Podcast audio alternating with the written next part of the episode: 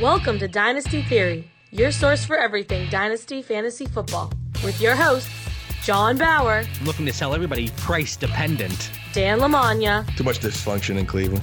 and Mitch Sorensen. Well, it's hard to compete with excellence. Welcome back to another live episode of Dynasty Theory, a proud member of the Ross Tucker Football Podcast Network. I'm your host, John Bauer. You can find me on Twitter at the Bauer Club. And of course, I am joined by Dan Lamagna, that is at FF Coach Dan on Twitter. What's going on, Dan? Good evening, gents. I'm uh, pumped to go again tonight. You know, week uh, 12 NFL and Dynasty Fantasy Football was another roller coaster, mostly fun, but it was kind of weird. You know, we had an awesome Thanksgiving. I was on a high in that Houston game. My Cowboys dreams got dashed again for the 25th year in a row. And then the Dynasty teams did good, but then it ended with this Will Fuller injury that we're going to talk about. So I'm dive I'm I'm ready to dive into this tonight, man. And you act like week 12 is behind us. We still have one more game to go. Uh 340 Eastern Standard Time game tomorrow. The Steelers and Ravens, as of now, we'll see if that goes on here as planned. Also joined by I almost said Dan Lamagna again. I, I just want to introduce Dan again, but no, that is Mitch Sorensen at Dyno MC on Twitter. What's going on, Mitch? What's going on, guys? I've been waiting for this show all day. I've been home with two sick kids. 10 year old pretty much takes care of himself, but the young one, oh, it's been a long day with a lot of horrible cartoons. So, man, I'm excited to get this show going.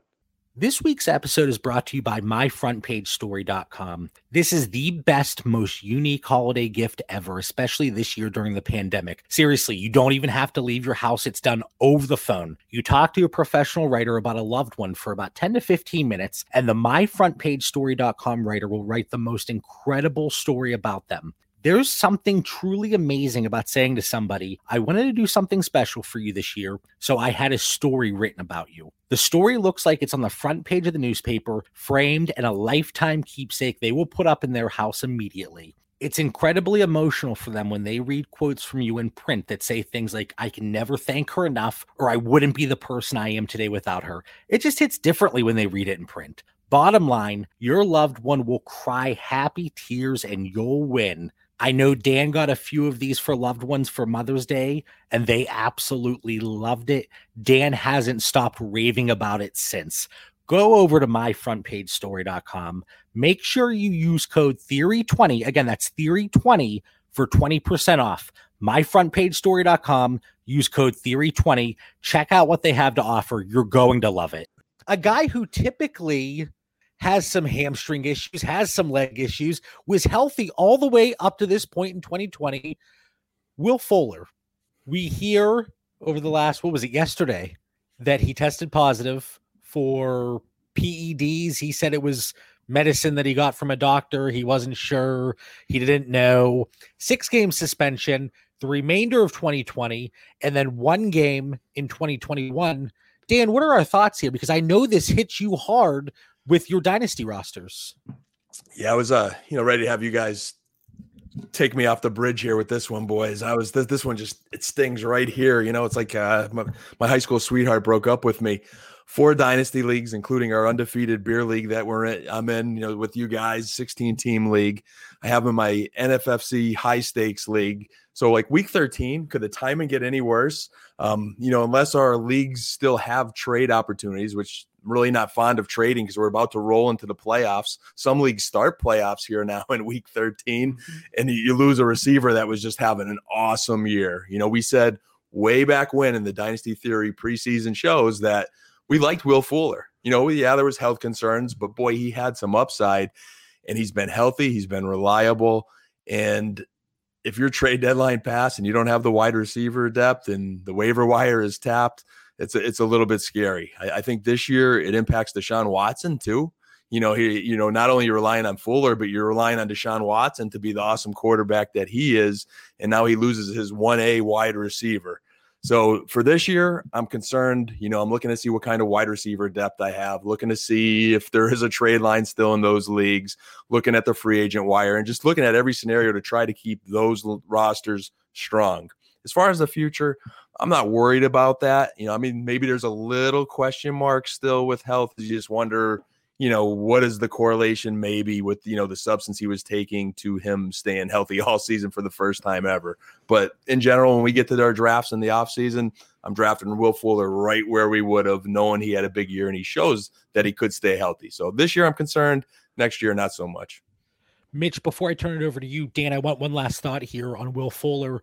How do you think this impacts his upcoming free agency? You know, he, he doesn't have a contract in place beyond 2020. He, what are our thoughts here? Does he stay in Houston? Does he look elsewhere? How does this negatively impact his his value and his contract that he could be bringing in? Or do you think maybe the the net gain here was worth it for him? I think he's still going to be solid. I mean, inside the those walls of the Houston organization. They know the character of guy he is. I think they probably have the best grasp of what they have in Will Fuller. He's still young. He showed he could be healthy. He showed he could be Deshaun Watson's number one wide receiver. And, you know, I think the question is now there's going to be a new head coach. There's going to be new management. What direction is that organization going? I think the easy short answer is they're going to build around Deshaun Watson. Why would they want to take his number one wide receiver away? So I, I think he's still in a good situation. Maybe lost a little bit of negotiating leverage, but overall, I think it's still solid. Luckily, it will be a new coach and management because you said why would they want to trade his number one wide receiver away? We we saw that movie earlier this year, and it wasn't pretty. But Mitch, Will Fuller obviously he had that high ceiling. He he was a wide receiver one, and I was one of the people during the offseason. I wasn't getting the shares of him in startups because his health was a concern for me. Now, how do you see this impacting the rest of that offense? Obviously, you look at the splits, and it's not pretty for Deshaun Watson when Will Fuller's not available, but Brandin Cooks, any of the other wide receivers, Duke Johnson, David Johnson when he comes back. What are our thoughts? I think Watson is going to still be like okay because a lot of the bottom tier starters are still hurt for the quarterbacks. And then I think it does kind of kill David Johnson because they're not going to get as many red zone opportunities with Fuller off the field. Um, Brandin Cooks will probably still give you 10 to 12 points a week, maybe 18 if he gets a touchdown. But other than that, like this offense isn't one that I'm going to be liking anymore. I mean, you watch the Lions game, he had like, I think six catches and he you know, went ham off that. I think Deshaun Watson only attempted 24 passes and still put up 300 yards. And without Fuller, I just don't see any possible way that could happen. And the one thing I will mention with the PEDs is I haven't seen what he actually tested positive for yet, right? So, re- really quick, mm-hmm. you know, you want to give the benefit of the doubt, but then what, less than a day later, Bradley Roby test positive with the well, Houston Texans, and I saw the Tampa comment. Bay had the issue a couple years ago where the guys were taking Adderall, and they just it's a, it's an approved substance if you've been approved for it, but if you're not approved for it, then it's not. So you wonder if it's one of those things. You know, I hate to say that the only reason why he was playing is because he was taking some sort of juice, when right. the NFL can just something else. It could be something else, just as help helping him study more, whatever it is. But yeah, you know, it sucks to see him off the field. But going forward, I don't see it really affecting his dynasty value too much. Might drop him down a little bit, but people are kind of like you, John. They were never really trying to acquire him in the first place, even after this good season. They were still just like, well, if I don't have him, I really don't care. I think John, is- John, I, th- I think your point's interesting there with Bradley Roby. That's something I didn't hear yet. And you know, just playing DFS every week, Bradley Roby was having a career year like he was a guy that would shut down or at least contain number one wide receiver. So where you know two of their star players having star years, uh, you know, like they have, that again, it just leaves just a little bit of doubt inside our minds uh, when it does come to draft time. If you're not a contender, Mitch, would you be looking to make a move to acquire Will Fuller? And, and let, us say a contender has him like Dan. Honestly, not. I mean, he would have to be part of a deal. He would never be someone like, you know, I'm going to go get Will Fuller this week because instead of getting Will Fuller, I'd rather trade for DeVante Parker, and who someone I could think is has just as good of a future next year. And I don't have to worry about the PED usage, the hamstrings, him being a free agent, that sort of stuff. Uh, you know, this is why I love this show with you guys because it gets me like you know we have some show notes, but we don't really know what direction or how deep we're, we're diving into this. And as we dive into this, given the benefit of the doubt that maybe, just maybe, the Houston Texans could get their hires right and get a good coaching staff for Deshaun Watson. I mean, you have an elite quarterback mm-hmm. here. So anytime you have an elite passing quarterback, which is elite for fantasy football, I do want their wide receivers. So, John, you're getting me thinking now. Maybe it's time to do a little bit of shopping for Will Fuller at, at what could be a bargain price. And then I'm interested to see the impact it has on Brandin Cooks because you have to think this is going to increase his target share. But then it always comes down to how much was Will Fuller opening up things for the rest of that offense? Because the way Will Fuller has been playing, he has mm-hmm. been explosive and he's been a difference maker. And it's exactly what we talk about with players like DeSean Jackson. We talked about it, even though he's a, being able to strike that, reverse it. He's able to be used. I'm all over the place tonight. I'm I'm I'm jacked up. Let's go you know, the Patreon kicked off this morning. Uh, of course, we have to plug that. I see some names in the chat that have already uh, signed up for one of the tiers. We have four different tiers, ranging from the additional weekly breaking news podcast projections, the, the Mitch, your tiers that you put together, the Sunday brunch episode. So a lot going on there. But uh, you know, uh, a player that also we talked about in that light that can be used underneath was Henry Ruggs. The way he's opening things up in that Vegas offense. So players like this, yes, there's an impact on them specifically, but it's going to be impacting the entire offense. And, you know, maybe this is just wishful thinking and the way we saw him start to get a little bit more utilized in the passing game on Thanksgiving. And I was thankful for this, but our man Duke Johnson, mm-hmm. maybe he gets used a little bit more in the passing game. I would like to see that happen.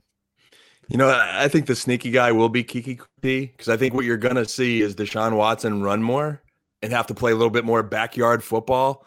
And you know, you look at the Texans' remaining schedule; they have the Colts twice, which have a good defense, and um, help me there. Their best top corner, he, Rhodes. Uh, you know, Rhodes close there. He's having a good, really good year. So you got to imagine they're going to put their best corner on Cooks twice. They got the Bears, who, with the exception of this Green Bay game last weekend, a, a very good defense and are very tough to pass on on the outside. And then they have the Bengals, who's horrible, but they do have one decent corner, and I'm sure they're going to focus on Cooks as well. So I don't know if anyone else is good enough on that offense to really step up. You know, they tried to get Akins involved last week. He couldn't come down with anything. Duke Johnson underwhelms us every week. And I think that just leaves Keke Coutee because I believe what Randall Cobb's still out another two, three weeks. And if only they had a player like Kenny Stills that could fill in and they just release him. Wouldn't that be crazy if they go and pick him up now? Yep. It's possible. Uh, he cleared waivers. Nobody was interested. All right. Last question. We've kind of talked about the impact that Will Fuller has in this offense. Um, Seth in the chat, no Gio Bernard talk. No, you know, Seth, I can't bring it up tonight because you know believe it or not i'm trying to mend our friendship here. Mitch and i we we butted heads. We haven't talked since last week's episode but we're looking to move on past that. So thanks for bringing up bad memories here seth. All right so last question. Mitch we always talk about the changing values for the the players around these guys that get injured or suspended or whatever the case may be. Are you just planning to ride it out with Deshaun Watson if you have him? Are you looking to make maybe a lateral move that can help you if you're contending? Are you maybe looking to package up for that Mahomes or, you know, depending on how you see Kyler or Russ? What are your thoughts there? No, honestly, if I have Deshaun Watson, he's a top four guy for me right now. So he's, I'm not going to move him for anything just based off this little blip. When you have elite quarterbacks like this, you could win you weeks like, I'm not going to do it. Even if it hurts me a little bit in the playoffs, I'm not willing to move him based off this little thing. All right. So a lot of a lot of conversation, obviously, and insight regarding the Houston Texans offense because it's been so explosive for fantasy purposes. It's been fun to watch, and it's going to be very interesting to see how things shift after Will Fuller being suspended. Okay, a question that we had pop up earlier today or yesterday, and Dan, I want to start with you who are some aging players still producing that we will see their value drop in startups and next season in general? So kind of that Julio Jones, you know, leading into that value range. Tricky time of the year to be doing this. And, you know, given that example of Julio Jones, I kind of went with that age discrimination model, which, you know, I like in fantasy football.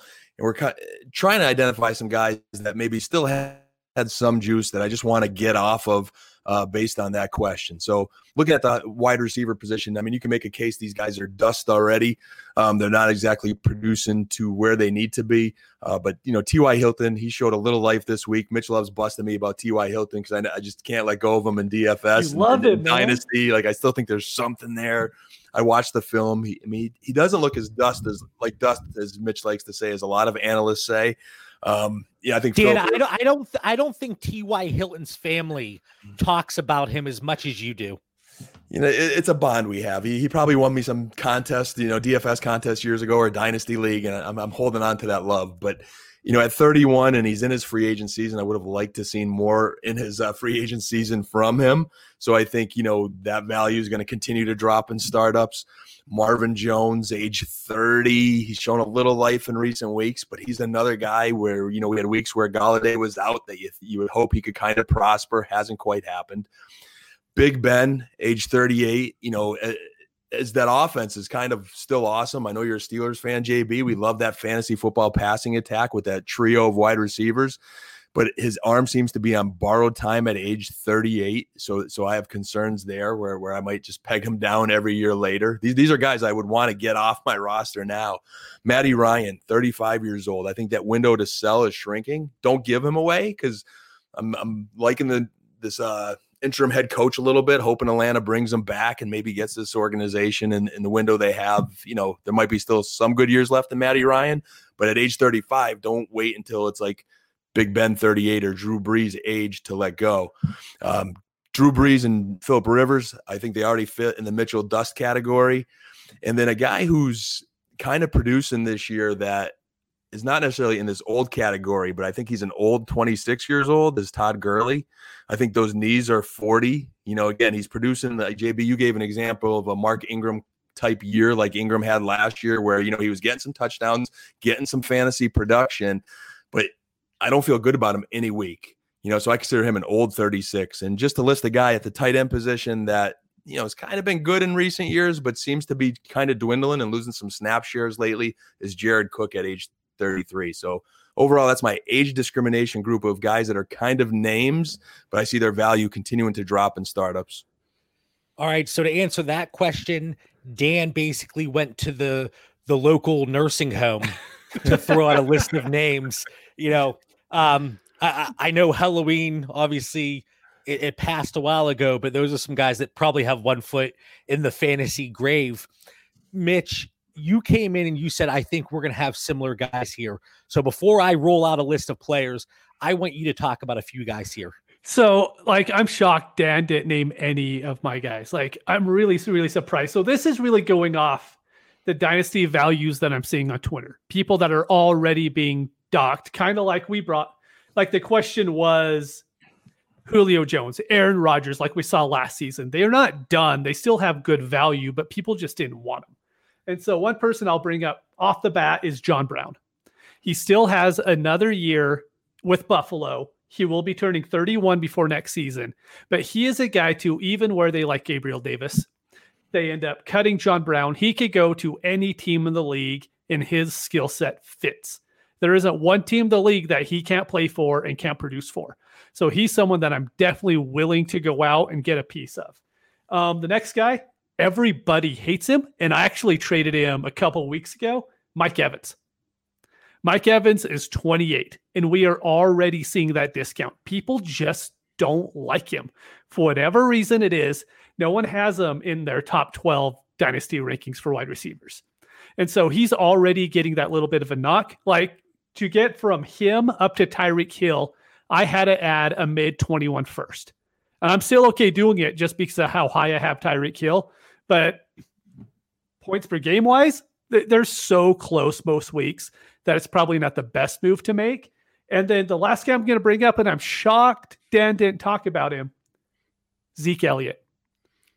Zeke Elliott on Twitter if you do a poll, he is not in people's top 12 running backs right now. And people are acting like you are the worst dynasty manager in the world if you were willing to get Ezekiel Elliott any team because he has to have an elite quarterback, an elite line, and elite wide receivers. That's the only way he produces. No, that team just sucks. They don't have, sorry, Dan, they don't have like a good line right now. They don't have a good quarterback right now. They still have the wide receivers, but they can't produce either because they don't have a line and they don't have a quarterback. And I know he ha- he's only had like one run over 20 yards, but that's never been what he's done ever in his career. He's not the guy that's going to bounce 50 yard plays. He's the guy that's going to give you eight, eight, eight, eight, eight, 25 times a game. And so Ezekiel Elliott going into next year, he's a guy I'm going to have in so many startups because everybody else is just going to let him drop. Yeah, I think the piece missing from this listener's question is these guys that are dropping in value are they guys that we're going to look to snatch up in startups next year or guys we don't want so i kind of went in the direction a little bit of right. don't want mitch i think your group there is kind of a mixed bag for me you know smokey brown's kind of that disrespected guy every year that you know seems to find some value and in the right situation which he's in now he just needs to stay healthy has it for for Zeke, just to give a little Cowboys analysis on there, and I, and I hear every week, and, and Mitch, I'm sure you razz me every so often with the you know Pollard is Pollard is greater than Zeke. I get a bunch of them weekly. Um, right. You know, to me, I think Dallas has a nice two headed monster at running back, and I'm interested to see what they do in the offseason. You know, if Tyron Smith was healthy at left tackle, if their right tackle Collins, which will he definitely will be back healthy next year, like they could fix this whole line, and then you get Dak back. So I'm not necessarily selling on Zeke, but as you know, there are just certain guys where if I that I do like more than Zeke, if I could get him, I will move Zeke because of the reasons you stated. So I, I looked at this a little bit, obviously more closely to the way Mitch saw this, I think. But again, the way that the question was asked, you could have gone either way. But there are a few guys that, due to their age, and you're already seeing it, as Mitch mentioned, whether it's league chats, um, mock drafts that are going on Twitter, but guys that we're already seeing slip down and some of them are still really high valued assets. But let me get there. One guy that is on my radar is Davante Adams. He's currently 27 years old, turns 28 the day before Christmas, a Christmas Eve baby. And he's, like I said, 28 years old. He's going to be, it's going to be very difficult come startup time for him to go ahead of players like DK Metcalf, AJ Brown, Tyreek Hill. And even though he's been performing the way he has at such a high level, I think he's going to drop. And that's somebody that I'm going to be looking to add probably in a lot of startups or leagues where maybe I have that younger receiver that because I, I, think right now if I have DK Metcalf and I offered him to a Davante Adams manager, I could probably get Davante Adams plus a piece. I really think so.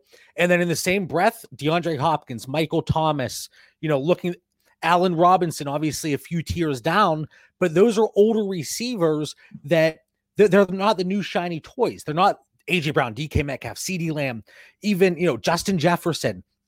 So these are high end receivers that are going to be slipping, not quite to the level that that Dan was talking about, but still slipping nonetheless.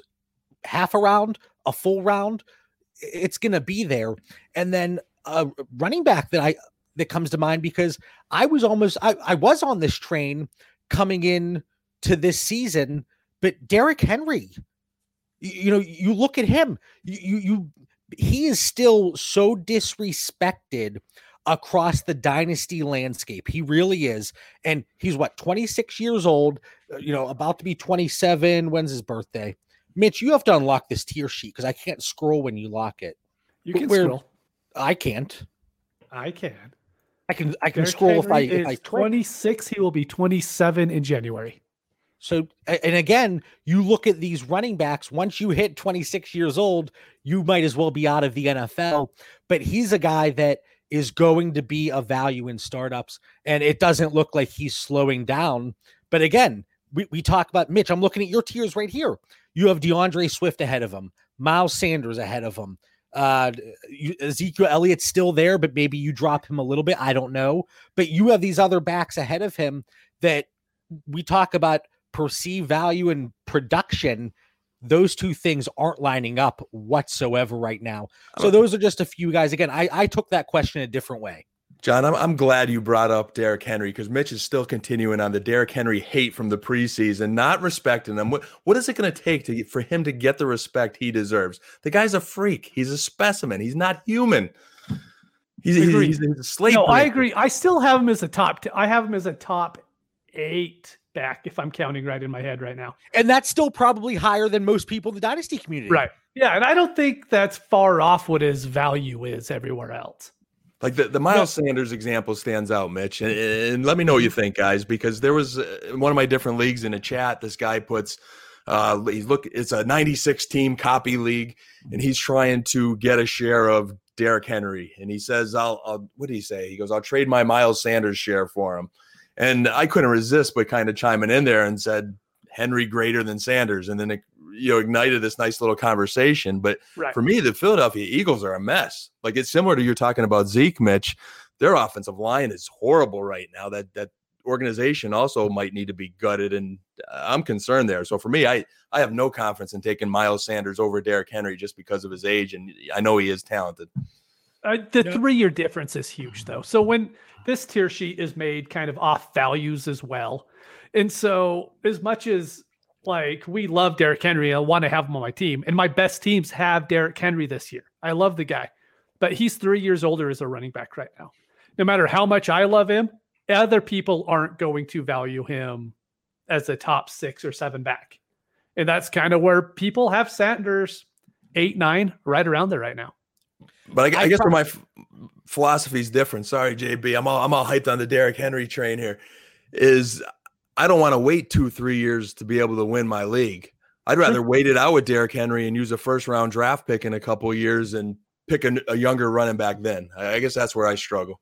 No, I could see that and I just want to clarify because Kyle, Kyle, I think was upset with me. He said you're crazy, and I and I said why, and I maybe I'm misinterpreting this, but those those are guys that I think I'm going to be acquiring, and yes, they're not dropping on my board, but in the dynasty community, those are people mm-hmm.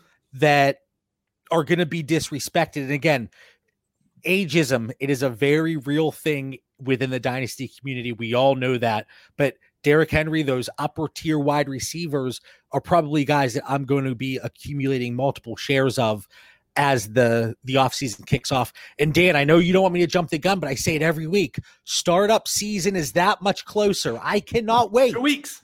There will be startups in two weeks. It's a good thing I have two weeks off of vacation because I got to keep up with you guys. You're startup ready already. Wow. All right. So moving on here, we had a question and it's another hot topic player, but James Robinson. Dan, what are your thoughts on James Robinson? There were a few questions, and I kind of threw them into one, but where do you feel comfortable taking him in early offseason startups compared to other running backs? And is he a top 10 dynasty running back for you? This is a great question. And, you know, I'm going to evaluate even more in the offseason, even though you guys have already started the offseason, even though we're, you know, entering week 13 here. Um, but at this point in time, I'm leaning yes, yes to him being a top 10 dynasty running back and in drafting him in that range. Now, again, I'll evaluate more as we watch what teams do in the offseason. But right now, he is producing on a crappy team. He could run, he could catch, he could block, and he's not hitting that rookie wall. I think that's one of the more interesting things. Here we are in week 13, and this guy isn't fizzling out. You know, I was a little bit of concerned about his schedule down the stretch here and he's just producing every week consistently. So, is he a top 10 running back? I, I can't definitively say he is because there's some really talented dudes in that in that range there. But boy, is he in the conversation for sure earlier tonight I, I, got a little warm up in and I did a guest spot on the P2W fantasy podcast. And James Robinson, of course, came up because again, everybody within the dynasty community is talking about him. We saw his floor against Pittsburgh essentially. He didn't find the end zone, still had 70 rushing yards. He was pretty efficient, pretty effective. And there's eight or nine games this season. He's had four targets. So he's getting that workload both on the ground and through the air and Jacksonville, like you said, Dan, kind of a crummy team. We all know that. But they're a very interesting case where it does not matter what the score is, they're okay running the ball. It doesn't matter who the quarterback is, John. Yeah, nothing it, matters. It, doesn't matter. It doesn't matter the, the game script, the opponent. They're willing to put the ball in the hands of James Robinson. So, should that make us feel good? I, I think so. But, Mitch, I don't want to say it. The only thing, draft capital. Yeah, it's true. No, I mean, I look at him and I have him right now around running back 13 and 14. And this is nothing to do with James Robinson. I love him. I actually I think he's going to go late third to early fourth in most drafts and 12 teamers, especially around Super, that range. 12 team super flex. Yeah, super flex. I don't, one quarterback, I have no idea where anybody goes. I haven't. Yeah, but you never ever. know if somebody new's popping in. True. We just like to reiterate. Without a doubt, without a doubt. And so, and the reason why I have him that low is because I still have Nick Chubb ahead of him, Aaron Jones, Austin Ekeler. The only guy that I have above him that I'm kind of hesitant on is Jonathan Taylor. I mean, sadly, right now, I look at Jonathan Taylor and you hope that his potential sign, shines through. You hope his draft capital puts him in a good spot. But everything we've seen from the Colts so far is that might not be the case. He might be just a back who gets maybe 50% of the work most games. With James Robinson, we know he could get 95% of the work, which is better than CMC type of work share. I mean, that's better than what CMC did last year. And so with James Robinson, that's the question is how much are you going to base that draft capital? Because the next coaching staff could come in and be like, nah, you know, we're just going to go somewhere else and it won't cost them anything to go with the other direction. But at the same time, they have James Robinson for like 500,000 for the next three years. And so why wouldn't you play him? This is what's going to be very interesting. And you know that startups are taking place all throughout the offseason pre draft, post NFL draft. If you take part in a startup pre NFL draft and you get him in the third or fourth of a dynasty startup, Superflex, and they don't take a running back in the NFL draft, now all of a sudden you got ahead of the curve there, and that value is going to spike. And Kyle in the chat says he'll be a first round pick if they don't draft someone. I don't know if he'll be that high. Uh, you know, in maybe a, a typical redraft league, I think that sure he could sneak in. And it just takes one. And that's the truth is he could end up going in the first, but I'm not willing to spend a first round draft pick on James Robinson. I love the dude, but I mean, I'll wait a couple rounds and get Austin Ekeler You know, I mean, I'm completely okay with that. That's the thing with James Robinson is he has the talent to be that first round pick. Are you going to be willing to spend that draft capital in doing it? Because that's a draft pick that could just bust out in two years. And that's the worry to where if you get someone else, say you get Nick Chubb, Nick Chubb's more than likely going to be in the league in two years and producing in two years. Yeah. And Robinson should. Nick Chubb's in a very stable situation, and, and he's just he's lights out. To me, he is Derrick Henry. I don't even want to say like because I don't want to insult him. It's just that Kareem Hunt factor maybe makes him Derrick Henry like because Henry doesn't have to share any workloads. I think to Mitch's point on the draft capital, that probably puts him for me right around where Mitch has him ranked. Because one thing when I am drafting, I try to get as much certainty as I can in a pick and as much confidence. And then there's just that uncertainty now with Jacksonville. What direction are they going? What kind of offense are they going to run? Who's who's running this ship? I don't want to get stuck with something dysfunctional like the Lions and D'Andre Swift, mm-hmm. who has been crippled until Matt Patricia, you know, before it was too late, finally decided, hey, maybe I should be, you know, giving this guy the workload. And you know, Adrian Peterson, who's starting every week, says, I don't know why they didn't do that weeks ago. So I, I don't want a running back that's in a terrible situation and it's going to just hamper his ability but that's one thing that I'm very interested to see. And like I already mentioned, the dynamic between pre NFL draft and post NFL draft startups and how values change. Because now, let's say you have somebody in January or February that takes him end of the second, beginning of the third, and now they spend significant draft capital. Whether you want to admit it or not, it is going to hamper, you know, uh, hamper his value there a little bit. But somebody made a good point. Well, somebody made a point and they said that James Robinson he he should be a top 10 dynasty back and that his uh, draft capital, you know, it should be or sorry uh, again I'm, I'm i'm i'm just so excited. I'm like where it's, are you going man? Listen it, it's december. I, I, have my snoopy mug out today. I, have had two cups of hot cocoa. I'm all hopped up on the cocoa tonight. But essentially this gentleman said that I, I can't keep all these Twitter conversations straight. You know that, guys. But uh, this gentleman said that we need to take into account draft capital for him, and that's why he shouldn't be a top 10 back. And I said, that's exactly the only reason he isn't. Mm-hmm. That's the only reason he is not. If you put his statistics and, you know, eh, forget about name and draft capital, but if if you put that on Jonathan Taylor and you put that on Clyde Edwards-Helaire, J.K. Dobbins, Cam Akers, that is a top four, five dynasty back. Oh yeah. And so that you're getting that discount, it is baked in the price already. Mm-hmm. Yeah, I think we get we we are taking into account, and that that's a fine point. But you got to know when to let go of that too. And I think that's what we're determining right now. When right, is this guy for real? And you don't want to keep passing up on him and regretting it. Yep, he's a guy to where if if he ends up going in the first round of startup drafts, and I have him on a few teams because I was able to get him for a second round draft pick. Um, if I'm able to do that, I will immediately flip him.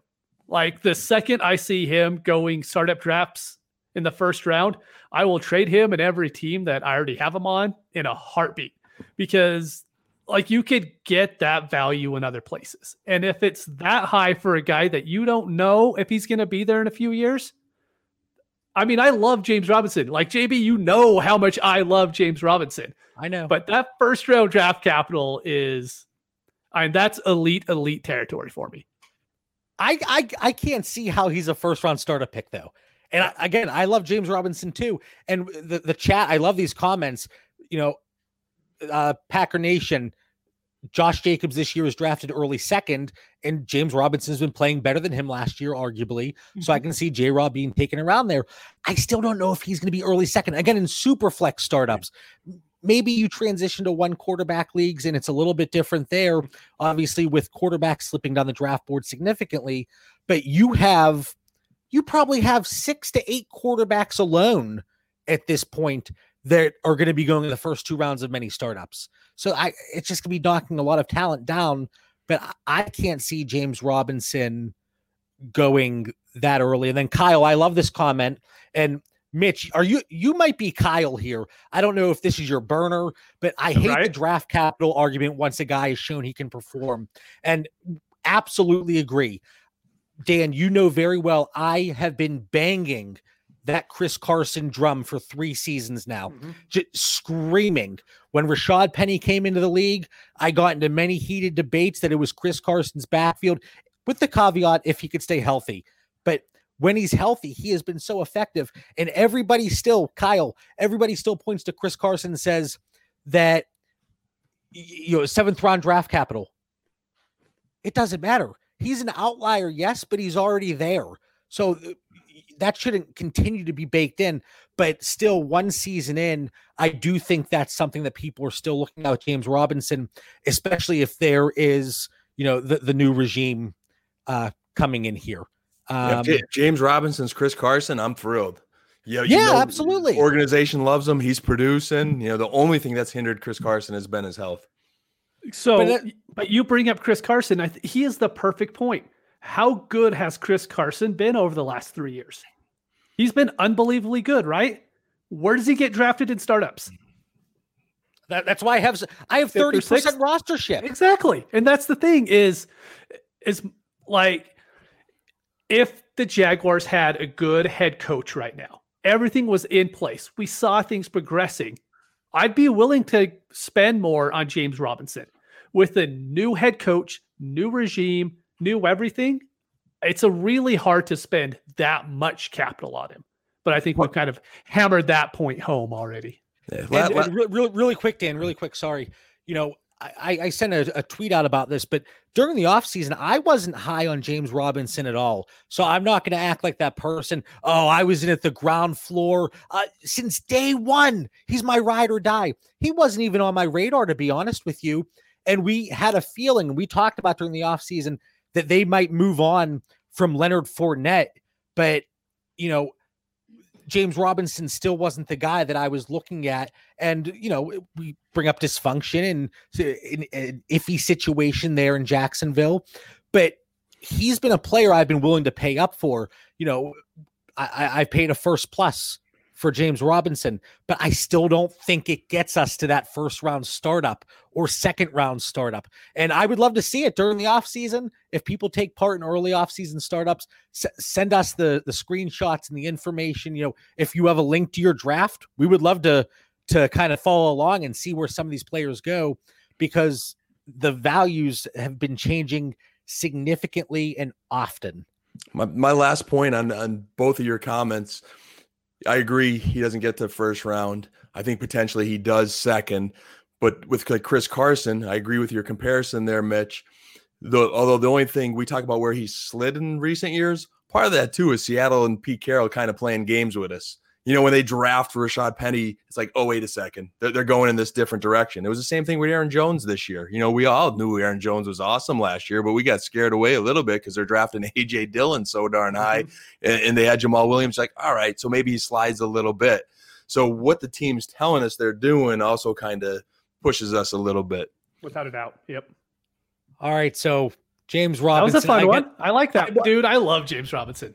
I, I do too. And I, you know, it's funny because I'm trying to keep up with the chat and we, we have Jeff, Seth, Kyle, uh, Owen was in there earlier. Any names that I may have missed, but it, it, I'm, I'm trying to keep up and I'm like, okay, which way is this person arguing or or debating? So I I, I love these conversations and the, I don't know how many weeks I have to say it, guys, but we have the best listeners the best viewers, and they show in the chat. I'm pretty sure Kyle's fingers are going to be falling off here. How, how quickly he's getting these messages out. But I man, really I think James Robinson, the Twitter talk around him will be the Jonathan Taylor talk from last off season.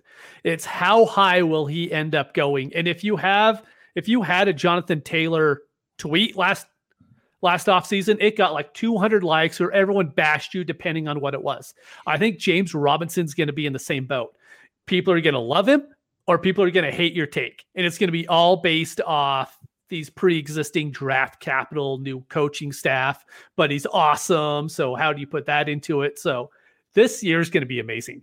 Like I think this 2020 season itself with all the COVID, all the injuries, then we have this great rookie class coming in that doesn't have a lot of good running backs. So the old running backs are still going to hold value like this upcoming startup draft season, if you're right, you are going to set yourself up for years and you don't need to do the slow build. If you just get right this year, you'll be good for years to come. I can't wait. And we got into it a little bit on the Patreon chat earlier today, but I can't wait for the Najee Harris conversations. The 23 year old running back would be a massive outlier dis- despite draft capital. But then you look at the mm-hmm. guys that have had success, like a David Johnson, that that third round draft, second or third round draft capital for a 23 year old. Um, and, and certainly Najee Harris not going to be slipping to the third, but you know it's going to be very interesting. Now, before we move on, and we're going to kind of gradually move along here, but if you're in the chat, I want you to drop in there right now, December 1st, 9:42 p.m. Yes, Mitch, 9:42. That is the real time, not not this mountain Past my time. bedtime. But throw in there, what is the earliest you are willing to take James Robinson in a dynasty superflex startup? You know, uh, January 1st, you're on the clock, whatever that pick is. I want to know. So, Kyle, Seth, Jeff, whoever's in there, drop it in there. I'm curious. I'm curious here. All right, Dan, we're going to get through this one pretty quickly, but I want to spend time on it only because it was a question we got and it was on Twitter. And this person, it was five messages. That's how much they typed. And I was like, I, I, I want to at least mention it. So, Dan, and it's a long question. I kind of condensed it, but a manager makes a trade that puts him over the roster limit. Okay. He then says he is looking to trade a player prior to the trade deadline to get back below the roster limit. The commissioner is making the manager drop a player first to get within the roster limits. And th- this is from this gentleman that tweeted at us. Apparently, this is a thing on Sleeper, but the listener wants our thoughts. So there's a gentleman in his league. This was going on. Apparently, it got pretty heated. We don't know anything about heated conversations. That's never happened. But Dan, what, what do you think here? Like fair, foul? I mean, it seems like it might be a glitch in the system. Which talking about glitches, Taysom I mean, Hill in that tight end spot. I'll give a simple answer here, and then Mitch can expand on it. He's got the, the best commissioner experience. You know, I think in all the leagues we're in, the best leagues put things to a vote. You know, there's no things for no reason for things to get heated and get fired up. Um, do I think someone should have to cut someone before the deal? No, I don't. But whatever the rules are and the bylaws are what I'm following. So if it's in there and it says it does, I should. If not, we should go to a league vote. But I mean, unless two trades are in conjunction with each other, I think ethically you should cut somebody immediately. You know, if Mitch and I make a trade and that's putting me one guy over, unless I have a like an immediate trade set up with UJ where it's just all happening instantaneously, I need to cut that guy. That's ethically the right thing to do. If it's not in the league rules, I, I think we put it to the league vote. No need to fight and argue. These leagues are supposed to be competitive but fun. So I Ethics, ethics, methics. Come on, what do you got? So I don't know sleeper that well, so I'm going to base it off my fantasy league, and people on sleeper can figure it out that way. On my fantasy league, there's a setting to where you can allow trades that will let you go over the roster limit, or there's a setting to where you just don't let it happen. But let's say you have the setting enabled that allows the trade to go over. Um, what should happen is the commissioner shouldn't let you set a lineup in if you're over the roster limit. You can't have 31 players on your team while the rest of the league has 30 because you made a trade. Wait, and wait, really so, quick though. In, in, that setting, can you make a trade before setting a lineup, or does it not even let you? You can make the trade, but then as soon as you make the trade and you're over the roster, you can't make a change to that lineup at all. No, but can you make a trade then? Uh, so you made a trade. You mm-hmm. have 31 players. Can you make another trade before setting your lineup? Yes, and that's perfectly acceptable. In my view, that's a, if someone makes a trade on Tuesday, they're over the roster limit. And on a normal Thursday, besides this week, you know, on a normal Thursday, they make a trade to get back under the roster limit. That's perfectly fair. They're not really doing anything. You know, waivers went through. It's not a huge deal. But if when that Thursday night game starts, if they have 31 players on their team, I think that's when it becomes a big deal. So I don't, I kind of read this question as the guy made a trade and he wants to keep himself above the limit until the trade deadline, which could be a week or two down the road. And if that's the case, then I completely agree with the commissioner that you cannot allow that to happen. You need to cut the player as soon as those first games start for the week. All right. Well, there's some good insight. Again, I wanted to hit on that question just because this person, it, it, was a long message. They took time out, and I'm glad that we got to discuss it. Now, before we move on to the last topic of conversation, I'm rolling through this. Bob was very specific in the chat. He said, I'll take James Robinson at 210. Exactly 210. 210. Jeff says third, third or fourth for Jeff. Seth early third. Packer Nation late second, early third. Kyle early third. John third. Kyle's dropping in with mid second. How many picks do you get, Kyle? Come on. um, but, but yeah, good, good he's just such a. I don't want to say polarizing because I think everybody does like mm-hmm. James Robinson, and we could talk. We, we could have a ten hour show just on James Robinson. But the last question that we got, and I was excited because this one came from somebody on Instagram and we don't get that much interaction on Instagram. So I saw a message and I thought it was one of those spam messages. I'm like, all right, let's see what this is. And it was a legitimate question. So, Dan, let's start with you. Overall, what are your thoughts on the Carolina Panthers going into next year? Who do you value the most out of the wide receiver core? And is there a better value than the others? So, kind of a, a good, better, best situation. Um, so let's stop there because there's still two more parts to this question.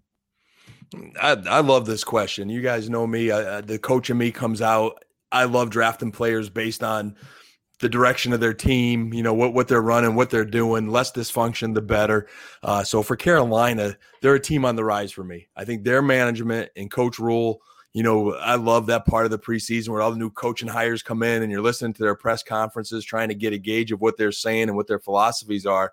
And this organization has done everything they said they were going to do this this season.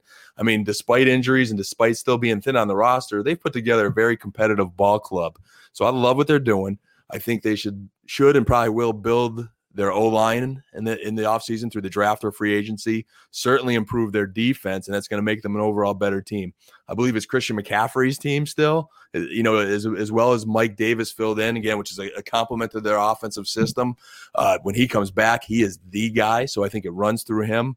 And then when we look at the, those wide receiver corps, I think DJ Moore is the man still. I truly believe that. I think Robbie Anderson's a wide receiver too that will have some good weeks. He's their underneath route running guy. And this year now, I believe Curtis Samuel is a thing. He's young, he's fast, he's he's always looked good on film for me. I just didn't quite know where he fit. This great coaching staff shows he could be something relevant, not just for football, but for fantasy football. So I, I love them. And I think you said we're stopping at that before we go ahead to the rest of the question, JB. I don't know how many times I'm going to bring up Halloween, but Dan's over there talking about the wide receiver corpse. I, am like, whoa, whoa, whoa, whoa, whoa. Um, so yeah, it's you know, you look at this wide receiver core, and it's been great seeing Curtis Samuel get more involved, right? And they've been trying to manufacture plays for him and touches. But looking at contracts here, his contract is up after 2020. Robbie Anderson after 2021. DJ Moore, I believe, if they exercise the option, it's 2022. That's the last season under his current contract. So a lot of moving pieces here. Mitch, do we think Teddy? Do we think he's the guy? Maybe not necessarily long term, but at least 2021. So speaking super flex wise, of course. Of course, of course. If you have him as your second quarterback, I think you're not going to do very well. But if he is your third quarterback and you have someone like, say, Matt Ryan ahead of him and Justin Herbert, he is the perfect guy to have there. Uh oh, Dan's getting ready to throw it. But I really don't think you could have Teddy as your quarterback, too. Um, He's had issues staying healthy throughout his whole career. So having that as your second quarterback is an issue. And as much as we love the offense, when McCaffrey comes back, McCaffrey could end up getting a lot more rushing touchdowns than those passing touchdowns that Teddy's got this year. Here's my question though, but and Dan, the red flag, you'll be able to throw it in a second. But Mitch, you kind of walked around the question there. 2021, oh, is he the is he the guy in Carolina?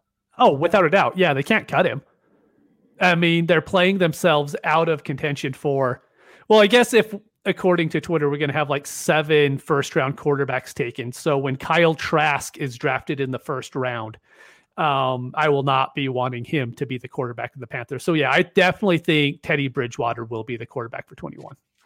We had a really and I actually think moving forward too. We had a really good chat earlier, and it seems like I, I think the you know how they always put the lines on how many you know mm-hmm. whatever positions can be drafted in the first round i think it's going to be like five and a half i think I, that's going to be the number yep and then it's going to be interesting to see how it teeters from five to six all right dan throw your flag i want to be like that coach on the sidelines i guess to actually toss it all right you can't quite see that but i tossed it here in the in the, in the home office you know so teddy bridgewater i guess to mitch's point he is my concern of carolina all right. He, he's the biggest question. There's definitely been some concerns when they've gotten into the red zone, the way he's protected the ball. He has gotten a little banged up, but I think part of that's due to that offensive line and they're throwing the ball a lot. Um, but I think if they do improve that offensive line and you have Christian McCaffrey, that offense is just a fantasy gem there. I mean, I, I, he's got so many weapons around him, and I do believe his job is secure for two to three years easy. Would I rather him as my QB three versus QB two? Sure. Hey, who who wouldn't? You know, to have that flexibility and have a stronger number two. But I have no like I wanted Teddy at different points this season. I, I definitely like him as a quarterback too. So that's where my challenge is. I think you're fine with him as your your quarterback too, with that Carolina offense, with an organization that's trending in the right direction, that's got three really good receivers, uh, the best running back in the league, uh, underachieving tight end that we all probably still like a little bit. I don't know if we, you know, I don't know what he. I just don't think it's a tight end offense, but but I, I love Teddy. I, I, think he's he's solid for fantasy football. Um, he does need to keep getting better. He keeps need improving. I think they'll they'll hit a point where if that Carolina can't get over the hump with all those weapons, you know, we'll we'll see where they do land in the draft if they do try to build someone for the future. For me, he's going to be the quarterback in 2021. You look at the dead cap situation, uh, twenty million dollars and I know we've seen teams move on from those ugly cap situations, but $3 million in savings, it's going to be tough sledding for them. Now, you look to 2022, that's a different story. $5 million in dead cap with $21 million in savings. But you look at this team, especially offensively, there really aren't that many areas for them to improve. You, so you look at the offensive line, I think that's something that we could focus on. But that trio, and, and Kyle mentioned in the chat, that trio of receivers, they've been strong. All three of them have made plays. Great weapons available for Teddy Bridgewater. You have Christian McCaffrey. Just like you said, Dan, tight end probably not going to be anything of fantasy value. I was all aboard Ian Thomas, and man, he disappointed me. Uh, maybe he'll be like a sixth or seventh year breakout one day one day when my son gets in his first fantasy league maybe ian thomas will be hey, that that's the tight end you want he's only 44 years old now but i I don't know. I, I hope Teddy Bridgewater is a at least remotely long term solution here, but maybe they uh, look no pun intended here, but he's the bridge quarterback in 2021 if they do draft somebody. Mm-hmm. I just think he fits in that class of quarterbacks that with the talent around him, he could be good for enough years to help us in our fantasy rosters versus a guy that cannot and they're going to be looking to move him very quick. I think he'll buy time with the weapons around him. All right, here's a question that popped up and I saw so many of these. Do you guys have anything else about here about Carolina here? No, I think we summed it up pretty good. Don't well, go and get Ian Thomas shares. Whoever the tight end is next year, don't no get him. We will not use him. Ian, I was going to send him a nice Christmas gift too, but I, I, I can't now. I I can't. All right. So John in the chat, how do you guys rank for next year? So I'm taking this from a redraft perspective. CEH, J.K. Dobbins, James Robinson. Redraft? We don't speak redraft on Dynasty Theory, John. So you need to rephrase that question, please. All right. So John did not say, how do you guys nope. rank these players in startups? CEH, J.K. Dobbins, James Robinson. Uh, let's go through it quickly. Dan, I'm going to put you on the spot here. I, I, can never get enough of the Kansas City offense, so I'll stick with CEH there, and then I will. Oh man, it goes back to that draft capital question, doesn't it? You know, I, I think I was high on Dobbins early. Ingram's going to be older. I'll, I'll, go Dobbins and Robinson, but that, that that two and three is super close. Yeah, I Mitch, agree with Dan. The same for you. Exact same. Yep. Uh, should I avoid? I'm going to avoid answer this question because this chat is rowdy tonight. They're a little angry. The wrong thing. No, I, am sure somebody could find my address. There's gonna be people at my front door. How could you rank them this way? Tyler in the chat, I'm skipping right over it. Tyler in the chat says, "Are we worried at all that CMC doesn't come back for the fantasy playoffs?" It my brain like says we should be. Logically, we should be, but the guys always come back. Like the NBA will and Major League Baseball will just shut people down for the season. But for whatever reason, the NFL just doesn't do it. I mean, we've been worried about that with the Falcons for the last few years now. It's like Julio isn't going to play. Then he's out there week 17 playing, and Matt Ryan's out there playing. I mean, we could say the same thing about Stafford with Detroit. He'll be out there if he's healthy. Like for some reason, the NFL just treats their star players differently when it comes to the end of the year. You could also look at Mixon in Cincinnati last year. Why did he come back? But now he has the contract. Let's see what happens. I think that's a good question there by Tyler too. From another reason, we talk about Carolina's coaching staff and Matt Rhule. We've got a one-year sample of him so far. I think he's been pretty forthcoming and honest. Like they sound like they want him to play, like he could play, that he's trending in a good direction. So would I uh, put all my eggs in one basket? No. You know, if, if you're doing that, you know, try to have as whatever depth you could get into the playoffs but I would be optimistic. But I love watching to see what coaches are telling us the truth because next year, a year from now, two years from now, we're kind of making decisions a little bit on what the coach speak, and we know we don't listen to Coach Carroll coach speak, but you know, hopefully we can Coach Rhule. And then we always believe Sean McVay when he talks about his upcoming running back usage for the next week, right? Without a doubt. Yep. All right. So if we have nothing else, uh, what's this little at? Cyber Monday last chance? I get this pop up on my computer here. All right, Dan. Final thoughts. All right. Final. We're, we're still in the middle of week 12. What do you have for our listeners? I really got it. I'm happy you said that, John, because I was ready to start out with a week 13 comment. You know, after the Ravens and the Steelers play tomorrow afternoon, which is de- definitely conflicting with my workday schedule here. I got to figure that out. But it will be week 13 after that game. And it's the last week with buys. You know, Carolina and Tampa Bay. Some leagues are starting playoffs. So I hope that doesn't hamper our listeners out there. Good luck to everybody as they start their playoffs. But keep managing those teams. Prepare for this final bye week. Manage that waiver wire right down to the end here. And I uh, just want to wish our listeners good luck as we approach the playoffs. A very exciting time. All right, Mitch, what do you got? So as we've mentioned a few times already, I didn't even think that we would, but it's so close to startup season. I had to mention this because I've already seen questions pop up on Twitter about it. If you join a startup, the 2021 rookie picks have to be included in the draft. I don't care if it's the custom picks or if you draft kickers and make them the the rookie draft picks, but you have to include them. Like I've seen leagues before to where you get you you know your 101 through the one 112 in the startup and then they just reverse it for the rookie draft. That, and that, it's that, I think that's the awful. worst yeah, it's the worst thing in history. So do not join a league that does that. Make sure that the rookie picks are in the startup draft. It's the most important thing right now. And then last but not least, I know John's going to mention it, but I will too. So when we bring up the Patreon, the Patreon isn't going to take a thing away from the podcast that what we have in Patreon is things that we can't put into the podcast. It's team breakdowns, league breakdowns, tier lists, just things that we can't actually do on this podcast.